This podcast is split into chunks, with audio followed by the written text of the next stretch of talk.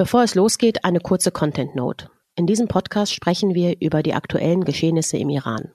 Das bedeutet auch Themen wie Gewalt, Hinrichtungen oder Suizid.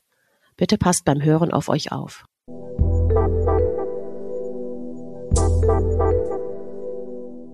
Hallo und herzlich willkommen bei der 30. Folge von das Iran Update. Wenn ich so seriös beginne und herzlich willkommen beim Iran Update sage, haben wir in der Regel einen Gast.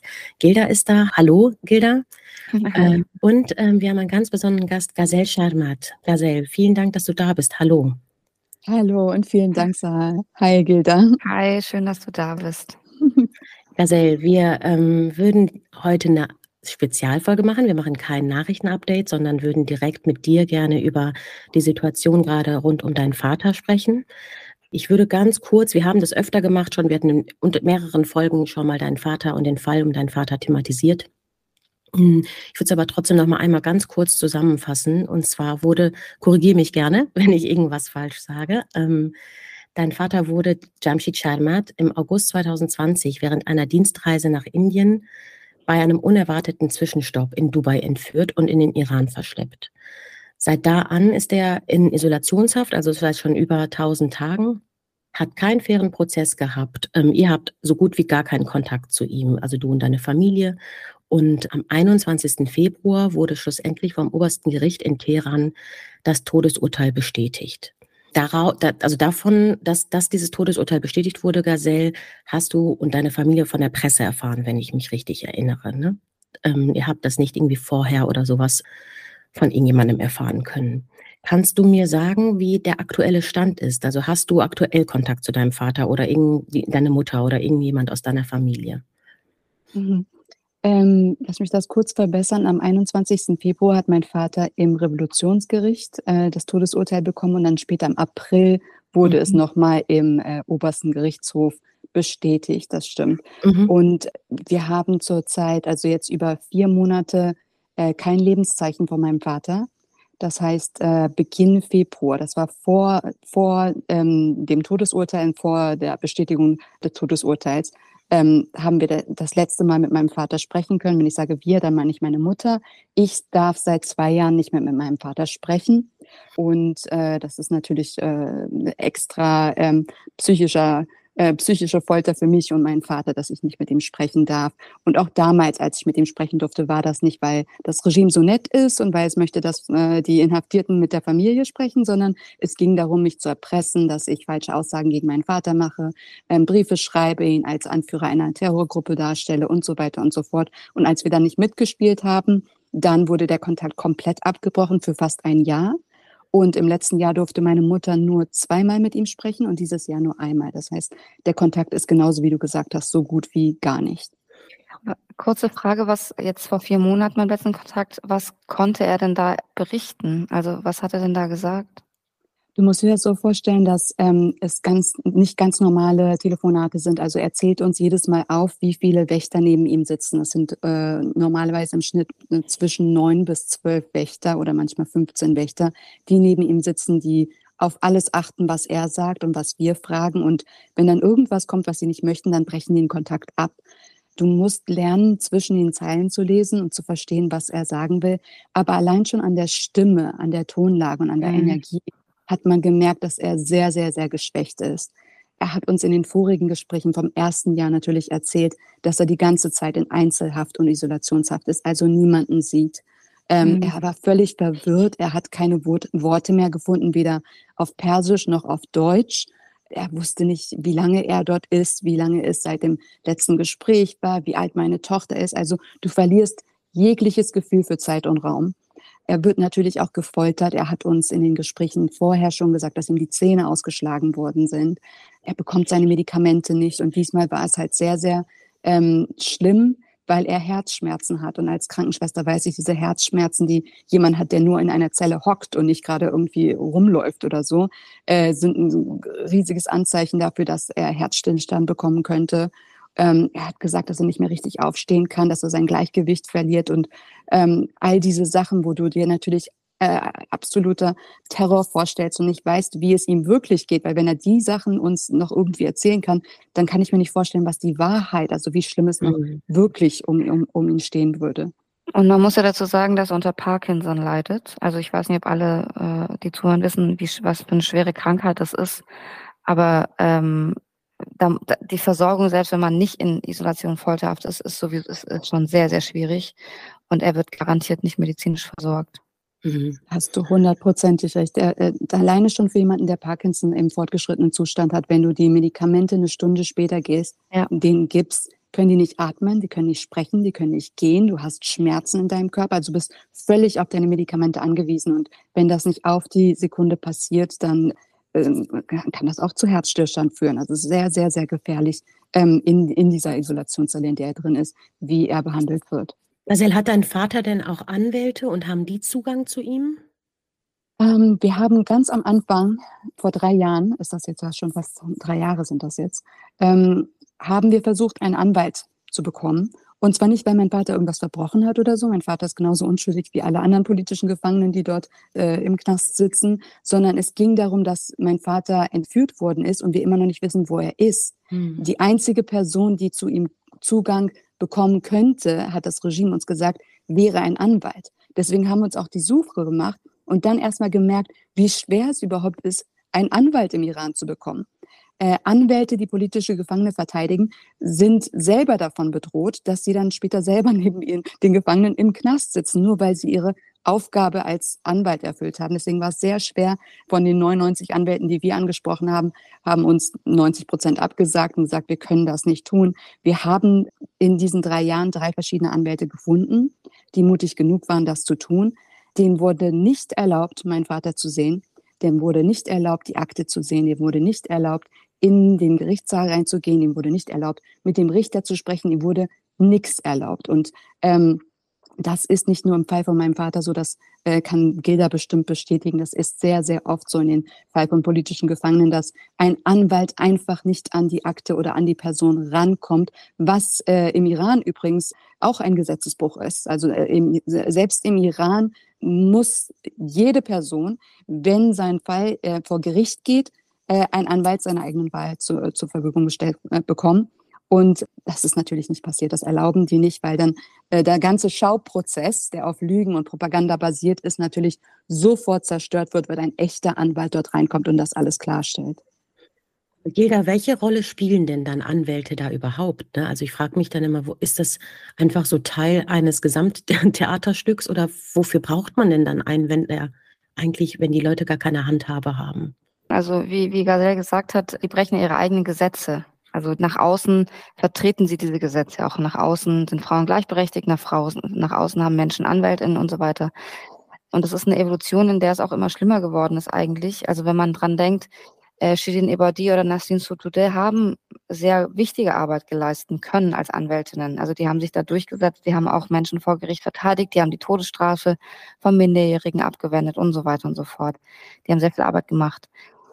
Ähm, und es gibt, wie Gazelle gesagt hat, immer noch eine Anzahl an AnwältInnen, die eben alles versuchen, was sie können. Und das, das Paradoxe ist, dass es sein kann, dass einmal plötzlich irgendwas klappt.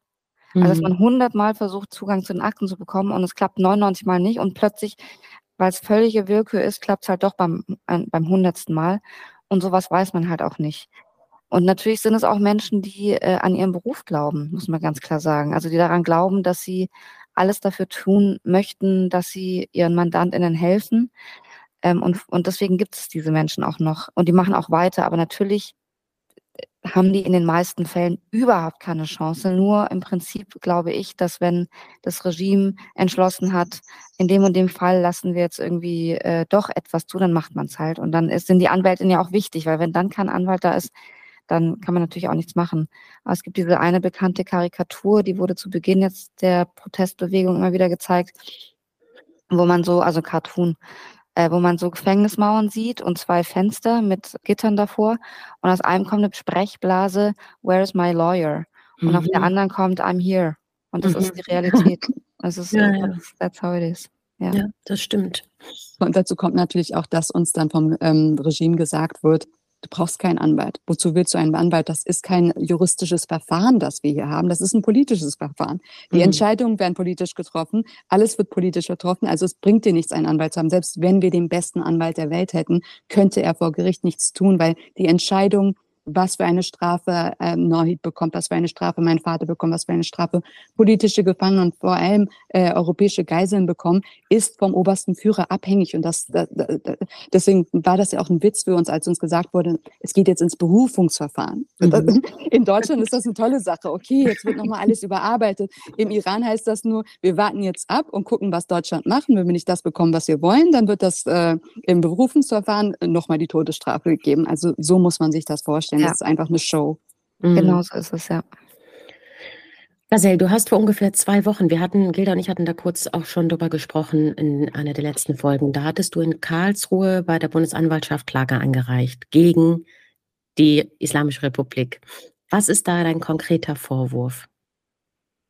Ja, ganz genau. Und Gilda war mit dabei bei der Pressemitteilung. Mhm. Ähm, das war sehr, sehr toll. Wir haben das mit der ECCHR zusammen gemacht. Die Anwälte sind Wolfgang Kalek und Patrick Koker. Und Gilda hat das letzte Mal schon erklärt, dass sie ganz tolle Arbeit geleistet haben, auch in den Syrien-Fällen und anderen Fällen. Es ging uns darum, ähm, also der erste Punkt ist natürlich, dass ermittelt wird. Ne? Nicht nur im Fall von meinem Vater, sondern überhaupt ermittelt wird. Und ähm, da die deutsche Justiz hat eine moralische Verpflichtung, in, in Fällen von ähm, Verbrechen gegen die Menschlichkeit zu ermitteln. Aber da mein Vater auch deutscher Staatsbürger ist, haben sie auch eine juristische Verpflichtung, dort zu ermitteln. Ähm, wir gehen natürlich davon aus, dass das schon von Anfang an passiert ist, aber wir wissen das nicht, das wurde uns nicht gesagt. Deswegen Ermittlungen sind äh, Punkt eins, das wir damit erreichen wollten. Die Anklage, die wir erhoben haben, ähm, geht gegen acht hochrangige Mitglieder, der Justiz und des Geheimdienstes im Iran. Ähm, das ist der oberste Führer zum Beispiel der Justiz AJE, der oberste Führer der Ministry of Intelligence. Mein Vater wurde ja von der Ministry of Intelligence entführt. Alavi und der oberste Richter des Revolutionsgerichts Salavorti und fünf andere Personen sind damit drin. Es ging uns darum, dass man nicht nur die Verbrechen von meinem Vater aufklärt, die ja schon, also wenn man äh, mindestens die Verbrechen, die man auszählen kann, ist Entführung, verschwinden lassen, Folter, schwerste Körperverletzung und Freiheitsberaubung. Ne? Das ist so das Minimum im Fall mhm. von meinem Vater. Sondern es ging darum, dass wenn man zeigen kann, dass diese Verbrechen, die gegen meinen Vater ausgeübt worden sind, nicht nur ein Einzelfall sind, sondern systematisch auf die gesamte Bevölkerung, nicht die, oder wenn es nicht die gesamte Bevölkerung ist, eine äh, äh, spezifische Gruppe sehr stark verbreitet sind, dann kann man zeigen, dass das nicht nur Verbrechen gegen eine Person, sondern Verbrechen gegen die Menschlichkeit sind. Und das wollten wir damit zeigen. Mein Vater ist natürlich in zwei äh, solchen Gruppen sind. Die, die erste Gruppe sind ausländische Staatsbürger oder Doppelstaatsbürger die in den letzten Jahren, seit 2015 oder seit 2018, sehr, sehr stark ähm, vom Regime natürlich ins äh, Visier äh, genommen worden sind. Die zweite Gruppe sind sämtliche Kritiker des Regimes. Das gibt es auch nicht seit gestern, es gibt seit 44 Jahren, gibt es Kritiker gegen das Regime, die werden systematisch verfolgt und durch dieses Justizsystem, was kein Justizsystem, sondern ein Lynchsystem ist, mhm. zu Tode verurteilt oder zu langen Haftstrafen verurteilt oder gefoltert oder sonst was. Und zu diesen beiden Gruppierungen gehört mein Vater. Und dadurch, durch seinen Fall, durch, durch diese Anklage wollen wir halt, dass nicht nur im Fall von meinem Vater, sondern auch jetzt insbesondere in den letzten neun Monaten, diese ganzen ähm, Proteste und was mit den Menschen dort passiert ist, dass dort ermittelt wird, dass endlich die Menschen, die äh, unschuldig sind und äh, sozusagen in diesem Justizsystem als Angeklagte dort sitzen und die, die eigentlich die Verbrecher sind und die jetzt in diesem System die, die Anklage machen, dass deren Rollen seit 44 Jahren vertauscht wurden und wir möchten die wieder auf den richtigen Platz zurückbringen sozusagen und das machen, was wir machen können, also unser System benutzen, um da ein bisschen Gerechtigkeit reinzukriegen. Das ist halt auch krass wichtig, ne, weil ich, also wo ich dir auch gerade so zugehört habe, das ist halt, jetzt kam ja auch gerade der UN-Bericht, beziehungsweise der, der äh, Bericht raus äh, von den Personen, die für die Menschenrechtskommission der UN die Menschenrechtsverbrechen im Iran ja, dokumentieren sollen. Und da, da, da kam jetzt auch eine erste Stellungnahme, dass eben, was alles verbrochen wird, auch im Justiz, also genau, Lynchsystem. Und es ist so ein bisschen so seit 44 Jahren, du, also es ist als, als ob du halt einen Verbrecher hast und der sagt ständig, nee, habe ich nicht gemacht. Nee, mache ich nicht. Nee, hier ist alles total super. Ich bin total voll, voll gut. Und alle glauben halt, so ist es seit 44 Jahren. Durch sowas wie Gazelle jetzt macht, wird halt endlich mal irgendwas untersucht. Das wird seit 44 Jahren nicht getan. Die können, die machen, was sie wollen. Es herrscht völlige Straflosigkeit. Ähm, und deswegen übrigens sie, reagieren sie dann auch so krass, krass äh, empfindlich, wenn dann zum Beispiel äh, Hamid Nouri äh, festgenommen wurde. Er, er wurde in Schweden nach genau diesem Weltrechtsprinzip, was Gazelle gerade erklärt hat, äh, verurteilt, ähm, weil er eben in den 80er Jahren an Massenhinrichtungen beteiligt war. Und das ist für sie das Allerschlimmste, weil wenn, wenn keine Straflosigkeit mehr herrscht, ist das ganze System in Gefahr, weil die, das System basiert auf Straflosigkeit. Es basiert darauf, dass alle Menschen, die mitmachen, die Verbrechen begehen, die reich werden und so weiter und so fort, dass die, dass die straflos davonkommen. Und wenn das nicht mehr so ist, dann haben die ein Problem. Und deswegen ist es so wichtig. Habt ihr denn mitbekommen, ob es da daraufhin ähm, Reaktionen gab von irgendwelchen Amtsträgern im Iran? Hat man da irgendwie was mitgekriegt, Gazelle? Ich weiß nicht, so, ob du das erzählen darfst, aber. Nee, ähm, also Reaktion, ähm, äh, offiziell gab es noch keine Reaktion, aber das Regime ist immer sehr langsam mit seinen Reaktionen und muss mhm. erstmal warten, ähm, was von oben kommt, ne, welche Befehle kommen. Mhm. Ähm, Reaktion habe ich aber persönlich schon mitbekommen, weil ich sehe das immer auf meinem Social Media Accounts natürlich. Ne? Wenn mhm. ich irgendwas poste und dann unter den meinen Posts ähm, meine Supporter sind und alles äh, schön ist, äh, dann weiß ich, ich bin jetzt nicht gerade im Visier vom Regime. Und wenn ich sehe, darunter sind irgendwie 30 Comments, die sagen, dein Vater ist ein Terrorist, dein Vater ist ein Mörder, dann weiß ich, die Cyberarmee mhm. äh, wurde auf mich geschickt und äh, ich bin denen gerade ein großes Dorn im Auge. Deswegen lasse ich auch öfters meine Comment-Section offen, äh, um zu sehen, was die Reaktionen sind. Also habe ich jetzt gerade einen Nerv getroffen oder habe ich keinen Nerv getroffen? Muss Krass. ich was ändern? Muss ich nicht was ändern? Das ist so mein Litmus-Test oder der Test von ähm, uns, äh, den wir machen und einfach gucken, so, okay, wie viele äh, Cyberattacken hatte ich die, äh, unter diesem Post, was, äh, was ist da passiert. Und ähm, natürlich sofortig habe ich gesehen, dass äh, egal was ich jetzt äh, seit dieser Woche poste, habe ich natürlich die ganze äh, Cyberarmee unter meinen Post runter. Also wir haben auf jeden Fall einen Nerv getroffen. Was das auswirken wird, was die Reaktion des Regimes sein wird, kann ich nicht einschätzen. Das weiß ich natürlich nie. Ähm, ich hoffe natürlich, genauso wie äh, Gilda gerade gesagt hat, dass wenn du eine Person bist, die verantwortlich ist für solche Sachen wie die Justiz oder äh, das Ministry of Intelligence oder ein Revolutionsgericht, dass wenn du merkst, dass von außen hin du beobachtet wirst, dass du dann wenigstens vorsichtiger handelst. Und das war uns sehr wichtig im Fall von meinem Vater. Er ist ja kurz davor hingerichtet werden zu werden. Äh, die bereiten sich ja darauf vor. Mein Vater in, in der Öffentlichkeit an einem Kran aufzuhängen. Ne? Das muss mhm. man sich mal vorstellen. Also so barbarisch ist das, was sie mit ihm machen wollen. Und ähm, wenn du sowas hast und du weißt, du wirst beobachtet, vielleicht kann das dazu äh, beitragen, dass du das nicht machst, dass du das zurückziehst, dass du vorsichtiger bist und so weiter und so fort. Und auch in den anderen Fällen, die wir jetzt haben, wir haben jetzt äh, Too Much Saleh ähm, äh, hat jetzt äh, mhm. sein Verfahren gehabt und so weiter. Das wirkt sich natürlich auf alles aus, weil das ist äh, dieselben Richter, dieselbe Justiz, dieselben Menschen, die verantwortlich sind und gegen die richtet sich das. Das, das ist super, super wichtig. Da, da, da würde ich auch gern dazu nochmal was fragen, weil ähm, das hattest du, finde ich, bei der Pressekonferenz so eindrücklich auch beschrieben. da wurdest du gefragt, die Frage möchte ich nochmal stellen, ob du nicht Angst hast, mhm. dass es genau das Gegenteil verursacht, also dass die Lage deines Vaters schlimmer wird. Mhm. Ja, natürlich. Also ich habe vor jedem, vor jedem Interview, vor jedem Post, vor jedem, egal was ich mache, hast du immer im Hinterkopf, was wirkt das auf das Regime auf? Habe ich dann irgendwie einen Schritt zu weit gemacht? Bin ich irgendwie zu laut gewesen? Habe ich irgendjemandem auf, dort auf den Fuß getreten, der jetzt sagt, jetzt äh, räche ich mich an der und äh, hänge, hänge ihrem Vater auf oder mache sonst was mit ihm oder foltere ihn noch mehr? Jedes Mal denkst du dir das.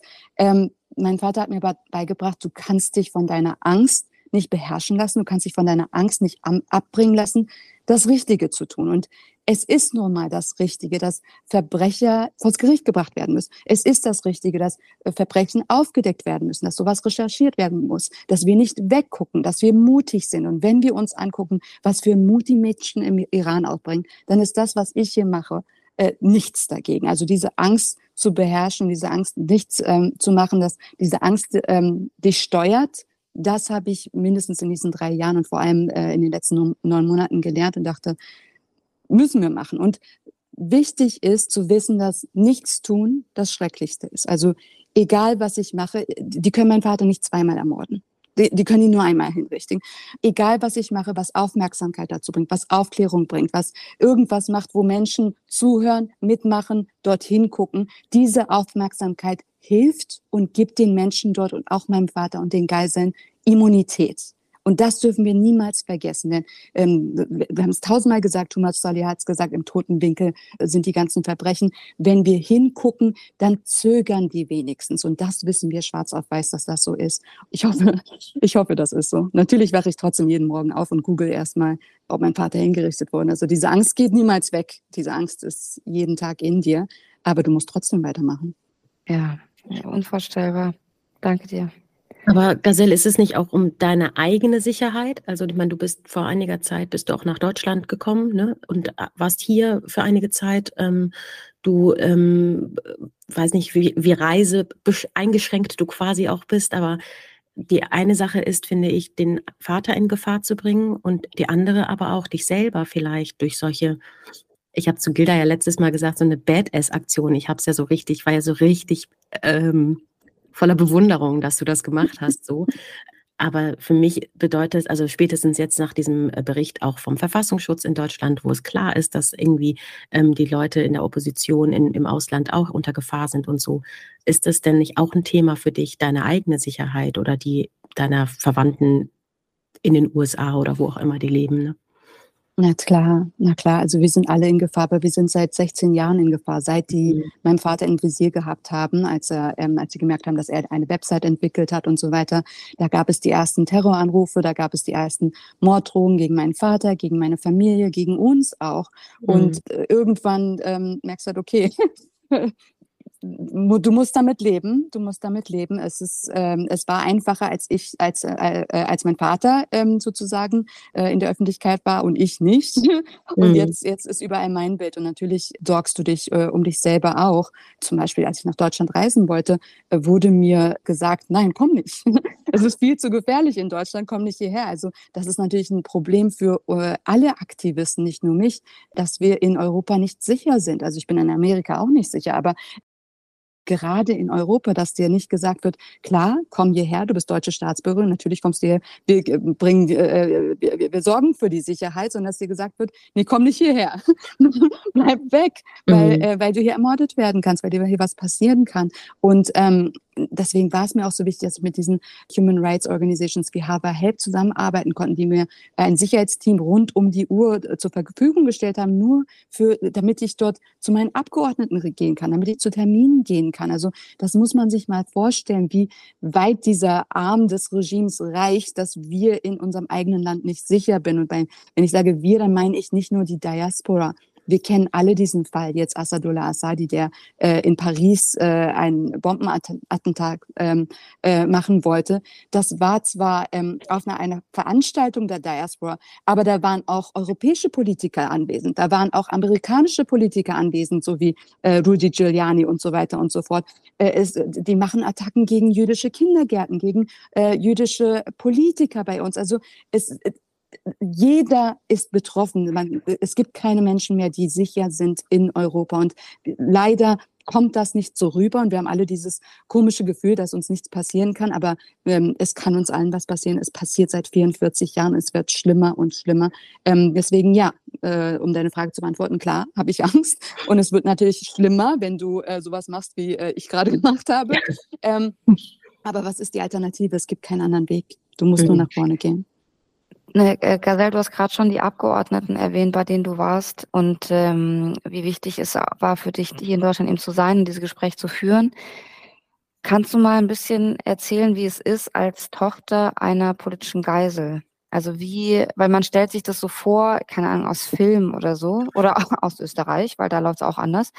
Aber dass man irgendwie in, weiß ich nicht, in Hintergrundgesprächen ist, dass man äh, gebrieft wird, dass man irgendwie ähm, mit hohen PolitikerInnen spricht, die einem sagen, was die Lage ist und so und so und solche Sachen. Wie ist es denn? Wie, wie läuft es mit der deutschen Bundesregierung ab? Ja, die ist ganz super, die kann ich nur empfehlen. Also falls ihr mal irgendwie entführt werdet oder als Geisel, die sind echt, die sind äh, fantastisch. Nein, ähm, ich, ich muss natürlich sagen, also die Botschaft, die Personen, die unsere Ansprechpartner vom Auswärtigen Amt sind natürlich ganz tolle Leute, die sich echt äh, Tag und Nacht, wenn ich dort anrufen würde, würden die mit mir sprechen. Das Problem ist, wenn die mit mir sprechen, dann ist das ein einseitiges Gespräch. Dann gebe ich denen Informationen und ich bekomme nichts zurück. Oder das, was ich zurückbekomme, ist genau das, was du jetzt als Journalistin zurückbekommen würdest oder äh, Sarah jetzt als, äh, wenn sie durch ihren Podcast anrufen würde. Wir kriegen genau dieselben Antworten und es ist immer dieselbe Antwort. Wir setzen uns hochrangig für ihn ein. Was heißt das? Was heißt das? Was hat das vor drei Jahren bedeutet? Was bedeutet das jetzt? Nichts hat sich geändert. Und wir sprechen natürlich auch mit anderen Geiselnfamilien, zum Beispiel den Österreichern, die du gerade erwähnt hast, oder den Franzosen oder ähm, den Geiseln, die jetzt rausgekommen sind, wie Northern äh, Radcliffe, die äh, letztes Jahr rausgekommen ist und so weiter und so fort. Und da hörst du natürlich, du denkst, das ist nur in deinem Fall so, dass das überall dasselbe ist. Also überall wird den Familien nichts erzählt, Du hast keine Ahnung, was passiert im Hintergrund. Du weißt nicht, ob sich wirklich für dich eingesetzt wird oder nicht. Und dann, wenn eine Person rauskommt, dann guckst du natürlich an, was war der Unterschied. Zum Beispiel bei den österreichischen Geiseln war das natürlich genauso. Also sieben Jahre lang war äh, Komnon Qaderi ignoriert worden, absolut ignoriert worden und ist dort vergammelt im Iran und genauso Massoud Mossaheb. Und dann hat sich das Blatt gewendet, als das Auswärtige Amt in äh, Österreich angefangen hat, mit den Familien zu sprechen, Telefonate und so weiter und so fort. Ups, da ging es auf einmal ganz einfach und sie waren beide frei. Also man sieht, dass diese Kommunikation mit denen, die Entscheidungsträger sind, wie wichtig das ist und wie das auf einmal ein Fall, der vorher überhaupt nicht lösbar war und auch ein Geiselthema und wir können nichts machen, auf einmal alles funktioniert und diese Geiseln befreit werden und nach Hause kommen und alles ist gut. Also es gibt Wege. Wir wissen nur nicht, warum äh, einige freikommen, andere nicht freikommen und warum deutsche Geiseln nicht freikommen, warum Deutschland noch nicht mal, noch nicht mal verlangt, dass ihre Geiseln freikommen. Also Nohid und Jimmy und äh, die anderen deutschen Geiseln, es gibt ja mehr, ne? also Nohid und Jimmy sind nur die einzigen, die öffentlich sind und ich glaube ein 66-Jähriger, ohne dass man den Namen sagt, ist noch öffentlich mhm. und sonst äh, den, äh, den Rest äh, verraten sie uns ja nicht, werden nicht als Geiseln bezeichnet Frankreich bezeichnet ihre, ihre Geiseln als Geiseln. Es wird nirgendwo gesagt, dass sie ihre Freileistung fordern. Das Einzige, was gefordert wird, und das ist, das ist skandalös, finde ich, ähm, dass sie ein besseres Verfahren bekommen. In einem Unrechtsstaat. In einem Staat, in dem mein Vater verschleppt worden ist, in tausend Tage gefoltert worden ist und einem, an einem Kran aufgehängt werden wollen. Da wollen sie, dass er ein besseres Verfahren bekommt. Ich meine, ich finde, das sagt schon alles aus. Also das, was man öffentlich sieht, sagt schon alles aus über unsere Politik. Das muss man tatsächlich schon einmal nur noch mal wiederholen, weil das ist schon, also dass ein Land, dass eine Regierung nicht einmal fordert, dass ihre Gefangenen freikommen, das ist schon ein Statement. Und das ist, finde ich, ein gutes Symbol für diese perverse Politik gegenüber dem Iran. Und das zeigt ja auch, dass die nicht anerkennen, dass die Geiseln sind. Ne? Das, was ja, das eh, genau. Ist, es gibt keine Anerkennung ja. darüber, sondern es ist so, ja, okay, dann hast du halt einen Prozess und das wird ja dann, dann wirst du, dann behandelst du ihn als Deutschland ja auch quasi schon als Verdächtigen als Verdächtigen und als Nicht-Deutschen, als einen mhm. iranischen Inhaftierten, der wahrscheinlich irgendwas verbrochen hat, sonst wäre er ja nicht hinter Gittern. Mhm. Und wir können da leider nichts machen, weil doppelte Staatsbürgerschaft, ähm, die mein Vater übrigens nicht hat, er hat nur die deutsche, aber es wird ja nicht anerkannt. Äh, und äh, leider können wir dort nichts machen. Das ist genau das Problem, was, was, was dort herrscht, wo wir dann auf einmal Bürger zweiter Klasse sind und äh, nicht Geiseln. Denn wenn sie zugeben würden, dass mein Vater oder Nahid und die anderen Geiseln sind, dann heißt das dann, dass sie wissen, dass das Schicksal von, von denen äh, direkt ähm, von ihrer Politik, von ihrem Handeln abhängig ist. Und das wollen sie natürlich vermeiden. Ja. Gilda, wie erklärst du dir das so? so ist das der Grund, dass das Doppelstaatler sind? Würde man das als Geisel nennen, wenn das Ursula Müller wäre? Oder ist es einfach ein grundsätzlich politisches wir möchten weiter mit denen verhandeln, wir wollen, wir trauen uns nicht. Also ich verstehe nicht, ich verstehe diese Sonderrolle Deutschlands nicht, wenn man eben sieht, dass Frankreich das so macht, wenn Belgien das so macht. Verstehe nicht, was der Hintergrund des Nichthandels in Deutschland ist? Ich glaube, da bräuchten wir einen ganzen Podcast zu. Das, mhm. also das, das kriege ich jetzt mit einmal natürlich nicht, nicht äh, erklärt. Kann Gazelle sicher auch noch was zu sagen. Grundsätzlich ähm, weiß ich es nicht, weil die, ich kriege die Antworten nicht. Also mhm. ich, ich kann dir nicht, ich, ich habe die Fragen ja gestellt, ich kriege die Antworten nicht, weiß es nicht. Ähm, und gleichzeitig hat Deutschland immer eine Sonderrolle gehabt in Bezug auf den Iran, haben wir auch, glaube ich, schon öfter mhm. darüber gesprochen. Ähm, die waren immer sehr, sehr nachsichtig mit dem Regime, auch freundschaftlich verbunden äh, durch bestimmte Personen und durch bestimmte Phasen hindurch, äh, haben das, sehen das äh, iranische Regime als Stabilitätsfaktor in der Region ähm, und wollen eigentlich auch nicht wirklich, dass es weggeht. Das ist meine Vermutung. Mhm. Das schließt sich aus dem, was ich halt beobachte. Ähm, und ob das bei einer Ursula Müller anders wäre, kann ich dir auch nicht sagen, weiß ich nicht. Es ist natürlich total hypothetisch. Ähm, ich gehe davon, ich, ich würde vermuten, ja, weil einfach, so wie Gazelle gerade gesagt hat, ähm, da können sie überhaupt nicht mehr nach außen sagen, dass, äh, dass es vielleicht doch irgendwie was mit der Aktivität zu tun hat oder dass es eine oppositionelle Person ist oder irgendwas. Ähm, das würde dann sehr, sehr schwierig werden. Ähm, aber ob sie da viel aktiver würden, weiß ich nicht, weil wie gesagt, das äh, Deutschland, die Bundesregierungen durch die Bank hindurch ähm, wollten nie, dass sich was ändert an der politischen Lage im Iran.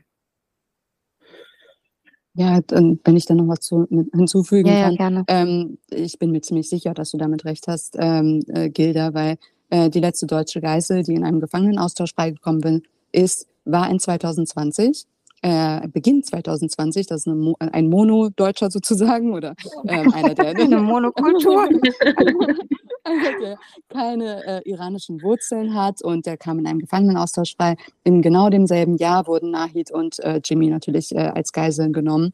Ähm, wir wissen auch von zwei Bildreportern, die ähm, äh, inhaftiert worden sind und da ist ähm, Westerwelle war das damals. Äh, ja. Innerhalb einer Woche, innerhalb einer Woche hingeflogen, und mit den Geiseln ist er dann zurückgekommen. Äh, also so schnell kann es gehen, wenn es äh, gewollt ist. Ähm, ob das daran liegt, also ob die, ähm, dass sie Migrationshintergrund haben oder nicht, ähm, weiß ich nicht. Ne? Könnte auch andere Sachen sein. Aber da siehst du, wie schnell es gehen kann. Und du siehst natürlich auch, wenn du dir andere ähm, politische Fälle anguckst, hier Asia Bibi oder so, zum Beispiel, die ähm, äh, in ähm, Pakistan die Todesstrafe bekommen hat. Das war keine Europäerin, das war keine Deutsche. Deutschland hat sich eingesetzt, genau mit wie die anderen europäischen Ländern und Amerika und so weiter. Die hatte auch eine Todesstrafe. Todesstrafe war dann irgendwann weg und sie ist freigekommen und äh, konnte sogar nach Europa ziehen.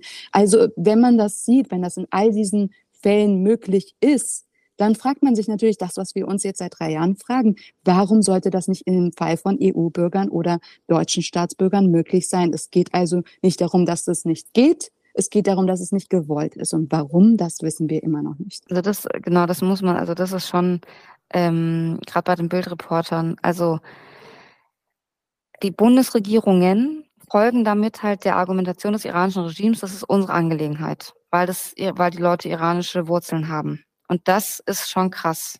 Also das, das, weil die Bundesregierung behandelt tatsächlich ihre eigenen BürgerInnen dann nicht mehr als ihre eigenen BürgerInnen. Von daher äh, mag das nicht rassistisch motiviert sein, ist aber im, im Endeffekt einfach eine rassistische Handlung.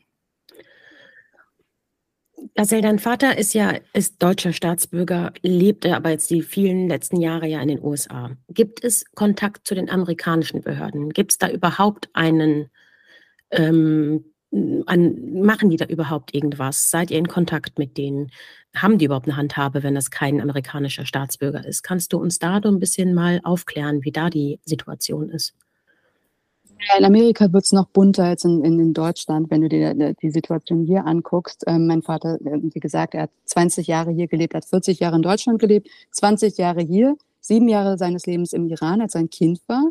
Und äh, es wird natürlich als Iraner gelebt. das ist ja schon äh, lustig. Und Amerika und äh, Deutschland spielen seit drei Jahren sozusagen äh, Verantwortungsping-Pong. Ne? Nee, dein Staatsbürger, nee, der lebt ja bei dir und so weiter und so fort. Da passiert genauso wenig oder noch weniger. Also da mein Vater jetzt gerade nicht hier ist, um seine Papiere zu unterschreiben und dann kein Staatsbürger ist, wird dann gesagt, ja, da haben wir nichts, ähm, müssen wir nichts machen. Ähm, ich bin natürlich hier mit einem Anwalt auch äh, seit drei Jahren dran, weil es gibt hier natürlich auch Gesetze. Erstmal gibt es das Gesetz, ähm, dass sich Amerika in jedem Fall von Geiselnahmen ein einmischen darf und muss, wenn sie dort äh, persönliches Interesse haben. Zweitens gibt es seit äh, Levinson ähm, sozusagen äh, sein Fall äh, berühmt geworden ist und die Familie aktiv war, gibt es das Levinson Law und unter diesem Levinson Law gibt es äh, im, äh, in der Regierung einen ganz bestimmten, sozusagen eine ganz bestimmte Abteilung, die sich nur mit Geiselnahmen beschäftigt. Das ist das Special Presidential Envoy for Hostage Affairs. Dazu gehört die Fusion Cell vom FBI, dazu gehört das State Department, dazu gehören äh, Medien und alles Mögliche. Die haben so viele Ressourcen, weil die halt äh, Hunderte von Geiseln überall auf der Welt haben. Ne? Venezuela, Russland, China, überall, Iran auch. Und äh, die, die, brauchen, die brauchen sowas, äh, Europa auch, wir brauchen sowas auch. Aber unter dem Levinson Law ist mein Vater äh, äh US National und muss anerkannt werden und das, äh, äh, die Regierung muss sich für ihn einsetzen. Da haben wir genauso ein Problem mit der Regierung, die sich ähm, von der Verantwortung drücken will und das nicht machen will und versuchen das mit, mit Anwälten und so weiter zu regeln. Wir haben jetzt endlich eine äh, letzte Woche war das eine ähm, äh, Congresswoman, die im House of Representatives über meinen Vater gesprochen hat. Das ist der erste Durchbruch sozusagen öffentlich. Seit drei Jahren hat es äh, ellenlang gedauert, aber endlich ist das da. Am 4. Juli hatten wir hier eine Versammlung mit äh, mindestens 15 von den, äh, ich glaube, 50 ähm, Hostages, äh, Geiseln, die wir jetzt haben in, äh, in Amerika, äh, in Texas, die alle zusammengekommen sind und darüber gesprochen haben. Ähm, ich wurde dann äh, mit Voice of America irgendwie damit reinge, äh, reingebracht und so weiter und haben dort ganz viel Aktivismus sozusagen gemacht, um den Vater von meinem Vater dorthin zu bringen. Aber in Amerika ist es halt viel, viel leiser, muss ich ganz mhm. ehrlich sagen, was das Iran-Thema angeht, als Europa. Also Europa, die Diaspora, die leistet dort so viel Arbeit. Das ist echt so bewundernswert, was dort passiert. Äh, hier in Amerika auch, die Diaspora ist auch äh, tätig, aber wir sind halt weniger. Ne? Amerika ist halt viel größer hier. Und die Medien interessiert das nicht, bis das äh, die Bevölkerung nicht interessiert. Deswegen werden wir hier komplett äh, blockiert, sozusagen. Ähm, was brauchst du? Was braucht ihr? Was wünschst du dir? Was wir brauchen von Tag 1 hat sich immer noch nicht geändert. Wir brauchen Aufmerksamkeit. Wir brauchen die Medien. Äh, die Medien. Wir brauchen ähm, Menschen wie du und ich, die, es müssen noch nicht mal Politiker sein oder sonst was, die sich einfach dafür interessieren und uns eine Stimme geben. Das ist unglaublich wichtig. Also deswegen sind wir ja auf Social Media. Ich, das ist ja nicht irgendwie ein Hobby von mir, dass ich Videos von mir mache und das hin poste oder so. Ich würde auch lieber Fotos von Katzen oder Hunden posten. Es geht darum, dass wir ähm, ein Outlet brauchen, wo wir die Wahrheit rüberbringen können. Ich weiß, wir haben ähm, so viel mit den Medien zusammengearbeitet und die Medien leisten auch sehr viel. Leider gibt es immer noch so viel Misinformation und Disinformation, nicht nur über den Fall von meinem Vater, wo ich echt äh, eine Krise kriege, sondern auch überhaupt über das Iran-Thema.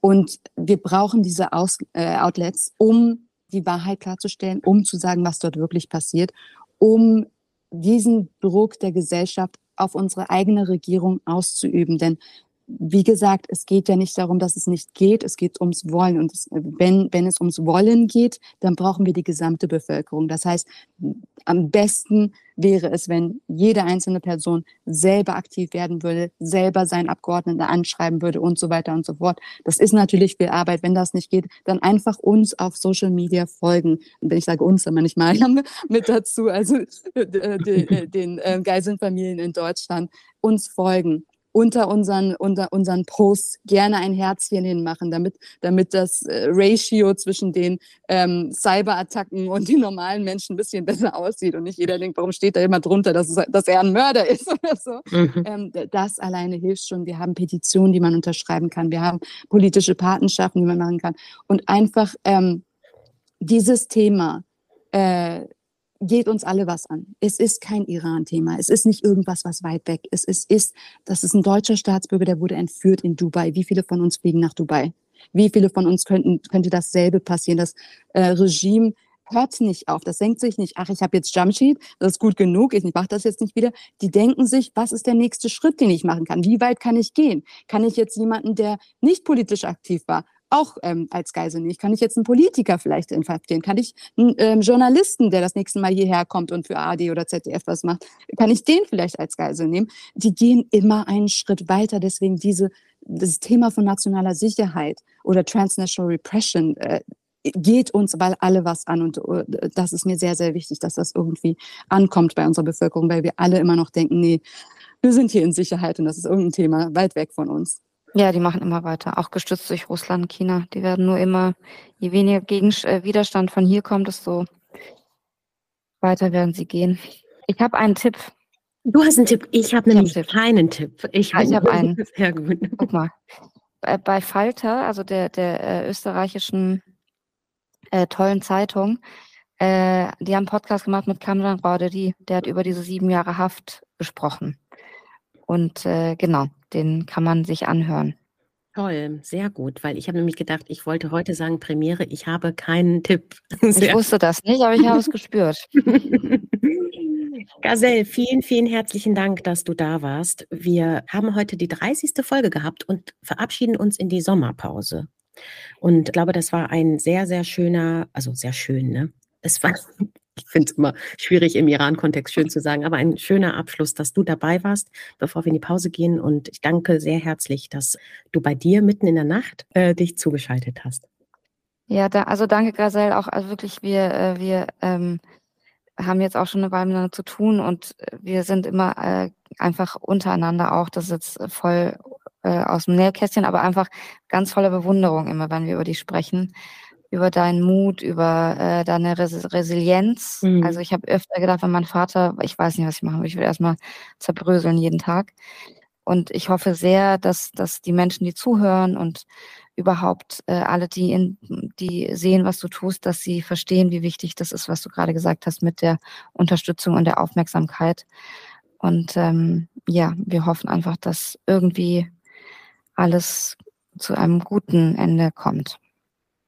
Neda, du bist jetzt schon eine Löwin, du würdest niemals zerbröseln. du würdest oh. so von laut sein. Nein, ich habe ganz genau so viel, ich habe so viel Respekt für euch, ähm, die ihr das macht, obwohl ihr halt nicht äh, jemanden dort habt, der ähm, also nicht persönlich betroffen wird, sondern so aktiv seid. Also größten, größten Respekt für euch, die ihr das macht. Einfach weil ihr gute Menschen seid.